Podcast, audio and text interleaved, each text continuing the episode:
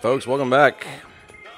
Seems like I'm always apologizing for this, but been longer than I anticipated before my next podcast till the next. But promise I'm doing the best I can, and uh, I enjoy enjoy doing it because I enjoy BSing about shooting, and if I don't have anybody to talk to about it during the, the class day, the podcast gives me somebody to, to talk about it in the in the evenings or, or mornings whenever I get around to it, and uh, I really, if I'm not on the range shooting or dry fire practicing, I'm probably driving around thinking about shooting. So uh, I kind of, you know, treat the podcast. It's rough and it's unedited and it's uncut, and it's basically if you were sitting across the table from me here right now and we're smoking a cigar, having a beer together, uh, this is the type of stuff that I'd be talking about. So I, I enjoy sharing it with you. I, I enjoy those of you that give me feedback and, and thank me for doing it. And going to continue to do them as often as I can, but no promises. Uh, lots, lots to talk about on this episode. May run a little longer than the norm, but uh, and then I have a whole slew of questions to get to. I don't know what what sparked the bandwagon, but I put a little thing on Facebook yesterday that podcast was coming. If anybody had any questions to to let me know, I had, I had a couple saved up. I was going to get around to, but uh, Facebook page was flooded with with new questions, so plenty to talk about. So I'll get through those uh, that I can today, and then I will pick up where I left off and continue continue answering them next time as well. My uh, my wife says that I'm allergic to flavor, and one of the aspects of the the podcast I was going to do is kind of a lifestyle dude thing, drinking booze, smoking cigars, that kind of stuff. But kind of come to find out that I drink the same drink and smoke the same cigar every every time. So nothing nothing real exciting to talk about.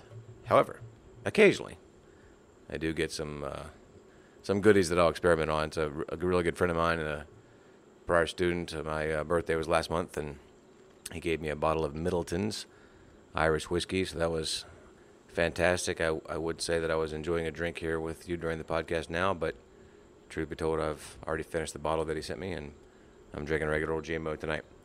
But I did my normal cigar order with Tampa Humidor out of uh, Tampa, and they were out of stock of the of the Perdomos that I normally order. Uh, one kind anyway, one length. So they sent me the other, and then they threw in uh, sampler box thingy majigger of uh, Perdomo. It's the uh, Habanero, Connecticut, and it's bourbon aged. So I'm not really one to try new things or like new things, but I gotta give a give a, a, a plus to these. They're they're they're really good. Maybe maybe a smidge spicy if that's the right word. I'm not one that that tastes the oakiness in wine and that kind of BS, but there's a little bit of a little bit of spice to it. But uh, I, I like milder milder to medium at the most cigars to give you a reference of where I'm coming from. But uh, but these are pretty good. So Perdomo, Perdomo Habanero bourbon aged, bourbon barrel aged actually, but uh, pretty tasty. And on that note, to give you a little bit more about my taste in things, if if uh, you ask me what color of Gatorade that I want, I, I might punch you in the throat. There, there is there is Gatorade. That's all there is. There is no color. There is no flavor. If uh, if you want something other than green Gatorade, it's not Gatorade. It's flavored water. It's Kool Aid. It's whatever you want to call it. But if I ask you for a Gatorade, you better bring me better bring me green. So get into the the topic. World Shoot is right around the corner. I'm going to try to get hopefully one more podcast. We've got uh, just about two. Well, I'm leaving early, so we have two weeks and like three days, so two and a half weeks.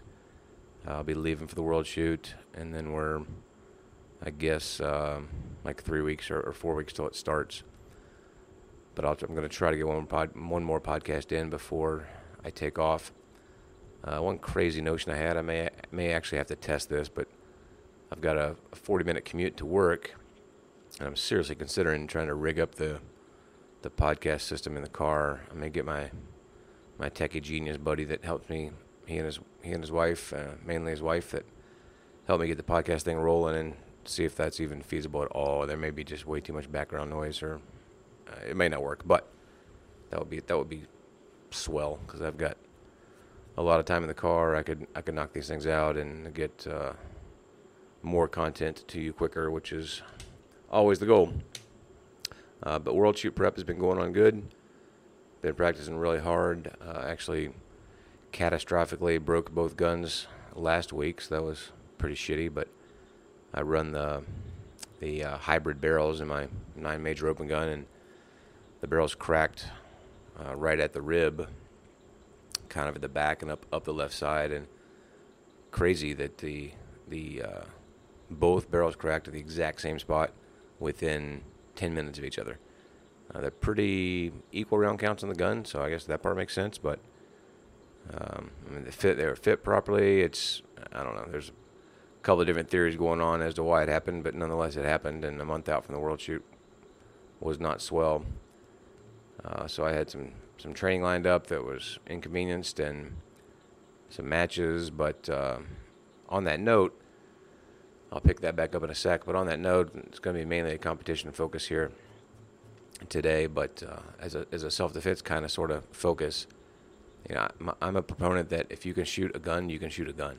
And although I do train with my real carry gun from time to time, no, that's not true. I don't train with it, but I shoot it from time to time. We have our, our DPL, our Defensive Pistol League match. I shoot it in that, which is kind of the the reason I developed the match to begin with. Uh, so I, I, shoot in that occasionally when I can, and uh, I really enjoyed that match. It kind of gets the, the gun and gear working under uh, some semblance of stress, some semblance of a hurry, and you, know, you kind of figure out how your mag your mags are working from where you're carrying it from, ammo's working, and that kind of thing. But I think that if you know I shoot tons of Glock 17s, I shoot tons of Glock 34s in classes and in competition as well. Uh, I think that transfers over very very well to uh, the Glock 42 that I carry. So I'm not the guy that thinks that you know you've got to shoot your carry gun and only carry gun, and otherwise it's wasted training. I don't I don't agree with that. I think if you're out working your your fundamentals, working your shooting, working your sight picture and trigger control, that's going to translate over to whatever you're shooting. So on that note, uh, I had some training scheduled up with um, buddy of mine you may may have heard of, Max Michel. He was he was coming down here to Florida for the pro am a couple weekends ago and we'd scheduled some training with just the two of us uh, for a couple days prior for primarily IPSC training, prepping up for the world shoot, and then we tagged on some uh, little bit pro am train up right right there at the end. But the, the he was coming in. We were working together on Thursday, Friday, then shooting the pro am on Saturday. Uh, that Tuesday was when I broke when I, was when I broke my guns. So I'm in a frantic. I mean, I have no two open guns is all I got. So I had, I had no no more to go to in the hole. So I'm calling around everywhere I can call, calling in all the favors I can call, trying to find a gun uh, that's going to work. I'm plenty of generous folks offered, but uh, probably not needless to say, I'm pretty picky on on what I was going to spend my time training with. Number one, and number two, I was going to I was going to rail on the guns pretty hard, so I didn't want to go borrowing a you know a friend's gun and and put five thousand rounds through it and then hey, give it back. Say thanks, buddy. Um, I'm worried about heat cycles and, and that kind of shit. So I ended up finding finding a couple of semi-similar guns to what I run, uh, different caliber. They're 38 Super Comp versus my 9 Major, but uh, in in setup and scope and etc. They were not bad. You know, not bad at all. Uh, plastic grip versus my steel grip, so some shit like that. But you know, I had this training training time set set aside for work with Max, and then the pro am. I was on the fence about that. I was going to pull out the last minute you hate to spend that kind of money on a entry fee to go shoot a gun that's not yours, you're not familiar with, and you know, blah blah blah, making a bunch of excuses. Um, but I kind of fell back to, look, dude, you can, you know, you can you can shoot anything, and maybe it's not going to be a thousand percent as awesome as as what you're used to running, but um, but it's still going to be valuable training, in my opinion. If it weren't going to be valuable valuable training, I wouldn't have done it. Uh, so it did work. It worked great. I got some uh, fancy new blisters because you know new gun hits you in different spots than than what you're used to. So we Max and I probably shot 2,500 rounds or something in a couple of days, and then the pro am uh, following that on Saturday. Uh, and I shot really well. I uh, Max beat me by one plate in the pro am, and um, you know I shot a good match. So I don't beat myself up too much about it. If you shoot a good match, you shoot a good match. If you get beat, you get beat. But you know, there's a lot of instances in that match where you know if you're familiar with the pro am, it's a par time, everything's falling steel, so you, you get what you get. um, for score, and every time every time you let a bullet go and it doesn't hit a plate, that's you know that's one play lost. And there were certainly plenty of times throughout the match that uh, that that happened, and I'm sure it happened to Max as well. I mean, nobody nobody runs perfect, but um, you know I was pleased with the way I performed. I shot pretty well, and not coincidentally, you know Max and I were were well out ahead of the field, and that's not speaking bad about the field. There were some great shooters that we were competing competing against competing against as always. Uh, but I think it's a testament to you know we'd really put the time in the last two days. You shoot you shoot a couple thousand rounds in two days, and you're you're going to probably shoot better than if you don't do that. So it was just nice to have some time set aside as as has been the last couple of months for me uh, to really get some, some some training time dedicated, some serious training time, which I haven't done in a number of years uh, to the level that I would like. Uh, so it's been really beneficial uh, this year in the, the ability to do that. Uh, working with Max was great. I, I, tried to get him on the podcast, but we just didn't have time. We were, um, you know, primary focus was shooting, and uh, we talked about it. He was he was all for jumping on the podcast, but uh, we couldn't find time to make it happen. Shooting came first, and we ran out of ran out of day before we ran out of things to do in the range. But I hope to have him on the podcast uh, one day before long. But it was cool shooting with, um, you know, shoot with somebody better than I am and where I'm running drills back to back and and not winning most of the drills most of the time. That's a rarity for me. So it was good to be, you know, put in that pressure situation and, and have to perform at a higher level. Um, towards the end, we, we worked a little bit of pro am stuff, so that kind of geared us up for, for the pro am on the weekend, and uh, it was all all around great great couple of days. The pro am followed uh, after that, and as I said, that went pretty well. Uh, Matt and the, the, gang out there did a did a good job resurrecting the pro am. I'm I was happy to see it do well, and hopefully it's going to be um, the new standard for pro am for years to come. Uh, weather wasn't awesome, and, and they handled that like a boss. And as as a guy that runs a lot of matches, I know what it's like trying to run uh, trying to run a match in inclement weather and worried about it, and, and trying to keep things on schedule. And they did uh, they did a really good job at doing that. So I certainly glad I decided to go. I finished second in the open match and finished third in the limited match. Didn't didn't shoot very well limited. I have not been on the limited gun at all this year, and it, it certainly showed. Um, I shoot plenty of iron sights with running Glocks and whatnot, but that's mostly tactical military type classes where you don't have quite the level of accuracy requirements as you do in a competition or as you do in something like the pro am. Uh, so making making excuses, but uh, I ended up with a couple of stage wins. Toward towards the end of the day, I, I got back behind the gun a little bit, and it's amazing what a little bit of practice does. So I could I could tell the difference just in being five six stages deep, but certainly didn't didn't come out of the gate too well, and and uh, that that showed in my scores. But finished third there, so all, all in all, good weekend. Had fun shooting the pro am. I will uh, definitely be back to it. Uh, backing up to that a little bit, got a little bit ahead of myself. We had the IPSC Nationals since uh, I've talked to you guys last. Uh, that went that went pretty well as as well. I've I run that match, so now we're back to what my job is. Job's putting on uh, or presentations, running running the matches, and and uh, smaller match as we expected with just the time of year and the world shoot and, and, international travel and everything else going on. So I shot on Friday with the staff. I shot pretty well. Was not was not uh, upset with my performance. I felt like I shot decent.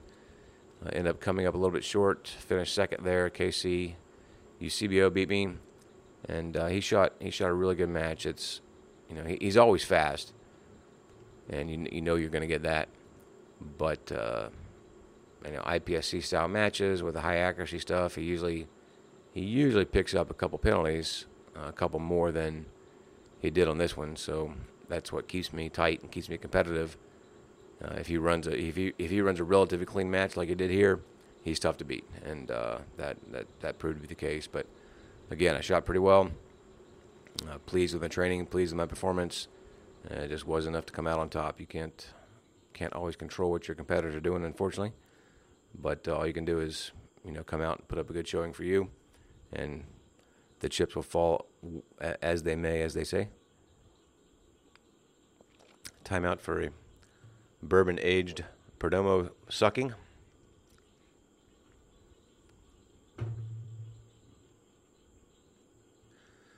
So I got the guns back. Um, uh, yesterday. Yeah, yesterday. I'm recording this on Sunday, so uh, by the time we, you know, I had to find the barrels, that was Tuesday a week. A week ago, I went into panic mode on Wednesday, you know, calling around trying to find what I needed to find and get it to the gunsmith, get the guns to the gunsmith, get the barrels shipped, and all that taken care of, get them, you know, refit.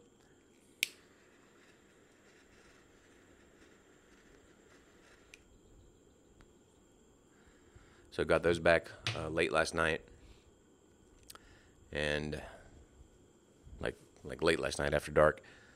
Ran out this morning, got a quick zero, and then headed down to Hanson Range in Punta Gorda. Hanson Range is, or at least his match is run by uh, my buddy Dave Jenkins, who's the match director for the Nationals the last couple years. Shot a local match down there today. So that was good. Gun ran pretty good. Had, had one hiccup. I think it just needs a couple rounds on it. The barrel's a little tight, but uh, ran good.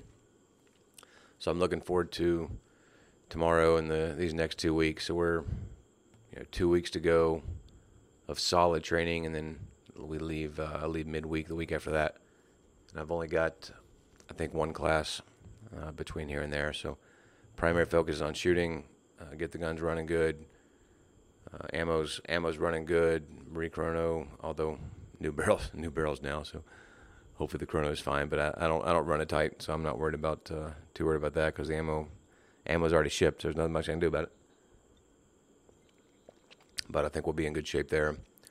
Uh, but just test all that and and put the rounds down training. So I, I have a lot more comments on my training. I've I've, I've changed some philosophy in, in training with with the ability I've had to shoot so much recently. I talked a little bit about it last podcast, but I'll, I'll hit more on that. I've developed a lot of thoughts on uh, on how to change, you know, change the way I train and, and tweak a couple of things that that I think can be uh, can be done better. So I'm happy with uh, happy the way that's going. So back at it, back at it tomorrow. Looking forward to a to a good day of shooting. Uh, that pretty much catches up our match stuff. There's nothing big between here and there that I'm hitting. Uh, Area three was this weekend, but I chose not to shoot that. I didn't, I didn't think it was going to be super representative of of uh, IPSC type training uh, for the world shoot. Good match, but not really what I'm looking for. Um, got a couple locals I think I'm going to hit in the next two weeks, and other than that, it'll just be uh, hitting the range, hitting training. So that kind of covers uh, covers up to the matches and, and competition stuff up to where we're at. So I'm gonna hit a couple of uh, couple of the Facebook questions, and I don't have any any uh, timeline here laid out how I'm to do this. I'm literally looking at the Facebook page as we talk, and I'm to hit them on the way down. And ones that I miss, I will make a note, and I will get back to you. I promise. So the first uh, first one from TJ says, "What's your view on grip?" I've seen people like Stoeger say as hard as possible, while uh, Eno says about as hard as you would grip a hammer. Uh, that, that's a good question. It my philosophy's changed on that a little bit too, not a lot, but a little bit. Number one, grip is hugely, hugely, hugely important. The the the importance of grip or the the significance of grip, I think, is not understood by most shooters. Certainly, most of the tactical world um, competitors, I think, probably understand it better. But everything, everything stems from the grip. I, I, I teach the grip as part of what I call the foundation because that's what you build on. That's where everything starts. And, and um, I think if, if you can grip the gun as hard as you can without influencing the trigger control, and that's the hard part. Uh, and it matters what type of gun too. If you're running a Glock versus a, a 2011 with steel grips, that's that's drastically different on the importance of how hard you have to grip the gun. You know, the lighter the gun, if you're looking at polymer frame guns, um, gripping hard, I think, is much more important. You're looking at my steel frame guns, uh, my 2011 open gun, where you've got a, a super light slide and a super heavy grip and frame, totally opposite from uh, Glock 34, for example. You got a super light frame with a plastic grip. All the weight of the gun is in the slide. So the importance of the grip, I mean, it's always important, but the um, the impact that your grip has on the gun is going to be more important on a lighter gun versus a heavier gun. That said, You know, I still teach 70 30 weak hand to strong hand, which I've never measured. We just made that shit up, but it gets the point across. You want to gri- you want to be gripping harder with your left hand than your right. And without going off too much in a tangent, the uh, the more difficult the shot, the lighter I grip the gun, the less pressure I put on the gun. Just because I'm trying not to influence the gun at all as much as possible for that difficult shot. So, say something extreme like a 30 yard plate or a 25 yard plate. Uh, the gun is going to appear to recoil more in my hand than if I were shooting a three to three to five yard paper target. On, on that on that near range paper target, I'm, I'm gripping the shit out of the gun, trying to fight the recoil down and get on that second shot hard. Conversely, the the, the difficult or accuracy intensive 25 yard plate, I'm doing everything in my power not to influence the gun at all. So I'm, I'm gripping much lighter, uh, allowing that finger to work the trigger without moving the gun around. But that's going to result in the, the gun recoiling more or the felt, felt recoil being more. Uh, so I probably complicated your question, but uh, it's a mix. I mean, I, grip as hard again, grip as hard as you can without without uh, causing yourself to, to, to have trigger manipulation problems. But also, the more difficult uh, of a shot, the, the lighter I am on the gun, the, the less I'm gonna I'm gonna try to choke up on the gun.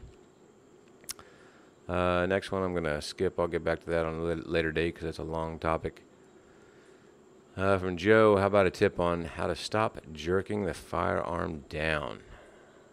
Man, if I just had a pill for that, um, the, that is the biggest problem in pistol shooting. Anticipation is, is the is the hardest, uh, maybe not hardest to overcome, but it's the most prevalent fault that I see. Everybody has it. I've changed a couple of ways that I present this information in classes now, and uh, obviously I want you guys all come take classes from me, so I'm trying not to give away everything. But uh, one thing I've been saying now is, you know, I, I don't like the surprise break terminology because we're in charge of the gun and that type of thing. But I, the, the verbiage I use is let the gun go off, don't make the gun go off. I try to I try to work the trigger for the sake of working the trigger. This sounds kind of zenish, but I'm telling you, it works. I work the trigger for the sake of working the trigger. I, I tell folks my, my trigger finger's a grunt. He's an idiot. He's got no brain. He doesn't know pulling the trigger is going to fire the gun. Yes, of course, consciously we know that pulling the trigger is going to fire the gun. But I try not to think about it that way. I try to think of working the trigger for the sake of working the trigger in the correct manner. Yes, at some point that's going to fire the gun, but that's not the way. I, that's not the way I try to look at it. So that's part of the equation. Um, the other thing I've noticed recently and started saying recently, and I'll give a little side story for that, is that the, the, the gun going off is a thing. That's an event. So, depending on your background and how much you've been shooting and how many rounds you've got down range in your life, um, the fact that, that the gun is going off is still an event in your life. And as, as tough dudes, we may want to pretend that we're not affected by that and that doesn't matter, but that's just not the case. There's an explosion going off three feet in front of your face, and your eons of, of evolution, what I call your dinosaur brain, is trying to protect you, trying to save your life from that explosion that's about to happen and that you're going to cause. So you know it's coming, you're about to make it happen, and that's all builds up to that anticipation. And the last nth of pull on the trigger, we push the gun down, missing the target.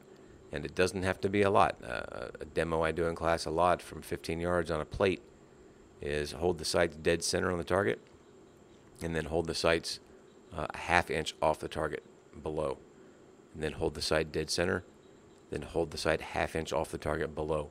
And the movement of the gun, in order to do that, in order to move from center of the target to one half inch below, is almost zero. Like if you're not intently looking at the at the muzzle, you'll never see the gun move that much. And that's the problem. People think jerking the trigger is this big pronounced, ah ha ha, look at douchebag jerking the trigger, but it's not. It's you move the gun I don't know if it's a millimeter, but it ain't much at, at, at the muzzle and minute of angle, extrapolating that out to the target, and you're going to miss. So the importance of the ability to work that trigger without moving the gun cannot be understated. And that's where that anticipation comes into play. Uh, another story, because I'm giving away my good stories that I tell in class, so you're gonna rehear them when you come train with me. But uh, my wife is a marine biologist. She scuba dives all the time, and when we travel to Caribbean, we I shoot a lot of matches in the Caribbean, so we travel down there. We usually take a half a day or something to go on a dive. And I'm not a very experienced diver. I mean, I'm certified and I've dove quite a bit, but not very experienced. Hell, it's been since before the before the baby, so it's been a couple years since I've dove. Uh, but we'd come up from dive, and, and you know she's all excited about all the shit she sees down there, whatever the hell she's looking at. But she'll say, "Did you see those garden eels? Did you see that sea anemone? Did you see this? Did you see that?" And I'm like, "Fuck no! I was breathing underwater. Did you see that shit?" And because it actually, I actually have to think about breathing. Uh, if you're familiar with scuba, I mean, if you take a, if you take an abnormally deep breath inhalation, you're gonna start rising to the surface.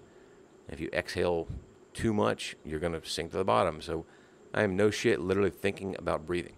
I'm watching my gauges to make sure I'm not gonna run out of air and die. And and and obviously she uses less air than I do because she's more calm under the water, and I'm I'm freaking out because I'm underwater and there's no Yuengling down there, and um, so I'm watching the gauges. So just so more I got to thinking about that, I was like, man, that totally relates to shooting because for me, being being underwater like that, the, just breathing is a thing. That's an event. That's something that's distracting me. That's taking my attention dollars away to pay attention to. For her, it's not. On the range, same thing for me. You know, the gun going off is not an event. That's not a thing at all. Uh, I, I could I could hold the gun behind my back and trigger the trigger mag off and carry on a conversation like we're talking right now. Uh, and that just takes time. I mean, I don't, I don't, think there's anything you can do to train that away. You just gotta um, you gotta get rounds down range, and, I, have seen that everywhere. I mean, I, we're at the you know work at the range now, and, and we are we open to the public. We have memberships, and you know you'll see a somebody coming out to the public line, and we're walking down. There's nobody within 300 yards of them and somebody one of the back bays will fire around, the gun goes off, and, and the person jumps. And that's probably not a bad reaction to have to jump to gunfire, but you know, to me, it, it uh, I don't even hear it. I don't think about it. I'm like, what the hell's wrong with you? And so that's just part of that. That's that's an event. On that note, there's a funny story I just thought of. We had uh, during the IPSC Nationals, I was hanging out with uh, Trent up, up at the Stat Shack, and were BSing about something, and, and it dawned on me that I hadn't heard any gunshots in a while, and we're standing outside. So as a match director, nobody's shooting. I'm like, all right, something's wrong. What the hell's going on? So I was like, hey, I haven't heard any shooting in a while. Have you? What the hell's going on? And then it dawned on me that's probably the opposite of everybody else in the world. Like, I haven't heard any shooting for a while. That makes me nervous. So I just thought that was uh, something funny. Um, so in terms of fixing it, you need to come train with me. But uh, I would work a drill where any type of high accuracy drill, something extreme, like you know, a one inch a one inch dot at, at seven yards or a two inch dot at, at, at twelve yards, something where you have to be very very precise on the gun. Uh, you can use dummy you can use dummy rounds like a ball and dummy drill. Um, I'm a little hesitant with those because they they can be really frustrating. And even even for an experienced shooter like myself, if if you were to throw one in on me on a medium range target, you would definitely see the gun dip down. But there's a difference in timing the gun, what I call timing the gun, and anticipation of recoil. And I'm not going to get into that difference now, but uh, you know, like an El Pres, for example, that type of drill. If you were to throw that dummy round in on me, the gun would definitely jump down. It would dip hard. Uh, if I was running a 25 yard plate rack and you throw the dummy round in, the gun wouldn't move at all. And that goes back to how I'm gripping the gun, how I'm manipulating the gun based on the type of target that I'm shooting and, and the type of speed or accuracy that I'm looking for. So I hope that helps, but I can uh, I can hit more on that later if you got got more questions on that. That was from Joe. If you got more questions on that, uh, let me know. I can hit on it more. See where we're at time wise here. Yeah, 30 minutes. I'll do one more. Um, I'm gonna skip a couple. I'll, I'll get back to these because there's a lot of good questions on the Facebook thread. I will uh, I will make a list of them and uh, start hammering them out as I get through the next couple podcasts. Uh, Chris asked, "What's what spring?" I'm just gonna read this here. What what spring guide do you use when you shoot limited? Uh, also, mag springs. Do you cut them to have more capacity? No. Uh, springs for limited. I shoot it like I shoot a 2011. So STI full dust cover, edge basically, but uh, custom built by Millennium Custom. I run an 11, and I run it long, or not long as in length, but long as in time. I mean, I'll run it forever. So you pretty much call it a a 10, high 10 or medium 10 because it's a worn out. And my philosophy on that, I'm not a gunsmith, I'm not an engineer, but you know, my philosophy on that is the job of the recoil spring is to return the gun to battery. That's it. Uh, there's really nothing else. And if you think about uh, mechanically how the gun functions, when you pull the trigger and the bullet fires, blowback operated, in order for that slide to travel to the rear and compress that spring, something has to stop the bottom of the gun. So think about it like that. If there's nothing stopping the bottom of the gun, the grip, then the slide's not going to cycle. Like if you could somehow suspend the gun in air and pull the trigger, the whole gun would fly to the rear. The slide wouldn't cycle. And so that something is you. So we have to stop the bottom of the gun. So to use the example of extremes, if if you had a 100 pound recoil spring in there, your your hand and grip and, and body would have to stop 100 pounds of pressure in order for that slide to retract to the rear and return forward, versus a one pound spring. Now you've only got to withstand one pound of pressure.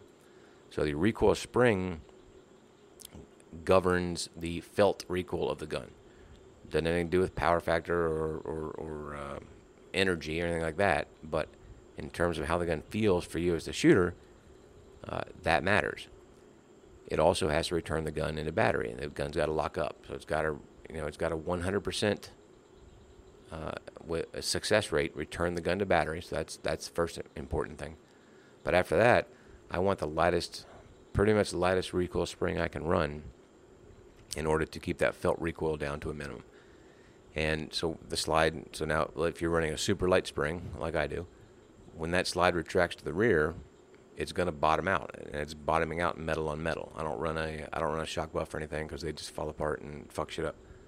So that's bottoming out metal on metal. So I mean, there's a there is a a, uh, a limit. You've got to have some resistance, or you're just going to destroy your equipment. But it does beat my gun up pretty good. So I'll see some definite peening marks on the on the um, on the guide rod where the where the slide's coming back and hitting it.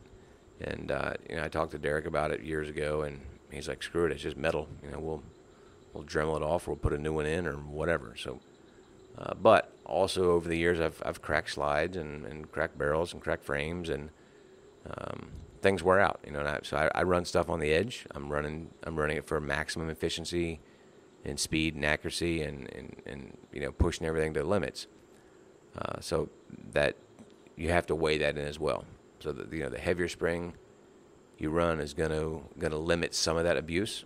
You know, maybe 12, 13, but it's very easy to tell, and it's very easy to feel. And springs are cheap, so go buy go buy a 10, 11, 12, 13, 14, and head out to the range and try them. You know, they're not hard to change out. They're they're pretty quick to change out, so you could shoot easy to shoot uh, a couple bill drills with one, swap it out, bill drills, swap it out, bill drills, and and tell for yourself. Know, we used to. I, I used to, you know, sling a sling a double tap out there, and we would we would judge your spring uh, efficacy based on how far apart your your hits were. I don't know. I think that's just kind of wizardry. I don't know if that makes a shit, but um, but we've been playing with things like that for a long time to to kind of figure them out. So I guess the short answer to the after the long answer is I run as light as will operate the gun. Uh, on the mag springs, no, I do not mess with mag springs. I, again, I'm want reliability, 1,000% there. I run um, grams follower and spring uh, with a SV or ST tube, depends on what gun, and Taran tactical base pads. Uh, the Taran springs and followers are probably awesome, but again, I'm uh, old. If it ain't broke, don't fix it. I've run grams forever, and uh, they've they've they never fail me. They always work great. So I run the 11 coil in the uh, either 126 or 140 mags, and the 13 coil in the uh, 170 mags. And don't cut them, don't mess with them, don't do nothing. And I've, I mean, I get to only get 20. I get 29 in open gun.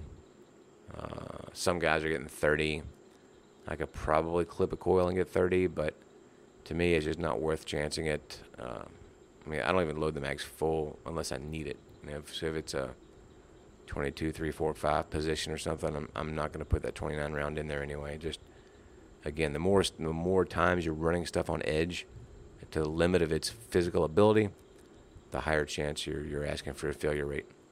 Uh, so I you know I, I, try to make sure I'm getting 100% reliability, and uh, worry about that other stuff second. So limited, and I, I didn't. Uh, oh yeah, you did say limited. So all right, so limited division. Uh, I run a I run a couple of ResComp mags with the gram setup. I get 21 uh, reloadable and then with the STI setup, I get uh, 19. I think 19 at most. Maybe there's one or two. I get 20. But again, I don't push it. You know, I've I, treat the ResComp kind of like my big stick with a limited gun. So I got my 21 rounder there, and then normally you don't need another 21 rounder. So you know, I've got my regular STI that if they'll hold 20 no problem, I put 16, 17, 18 in them. They reload awesome, and I don't sweat it. So. Hope that answers your question there. Uh, all right, guys. I think that's going to wrap it up for today. I uh, appreciate your time and really, really, really appreciate the Facebook questions. So if you've got you got stuff you want me to, to jabber about, hit us up on Facebook or uh, or shoot me an email. I, I, keep a list, as I said, of, of all the questions. So if I didn't answer you on Facebook tonight, I see it, I've got it, and it will go in the queue for future questions. Hope you guys have a good week, and I'll see you on the range.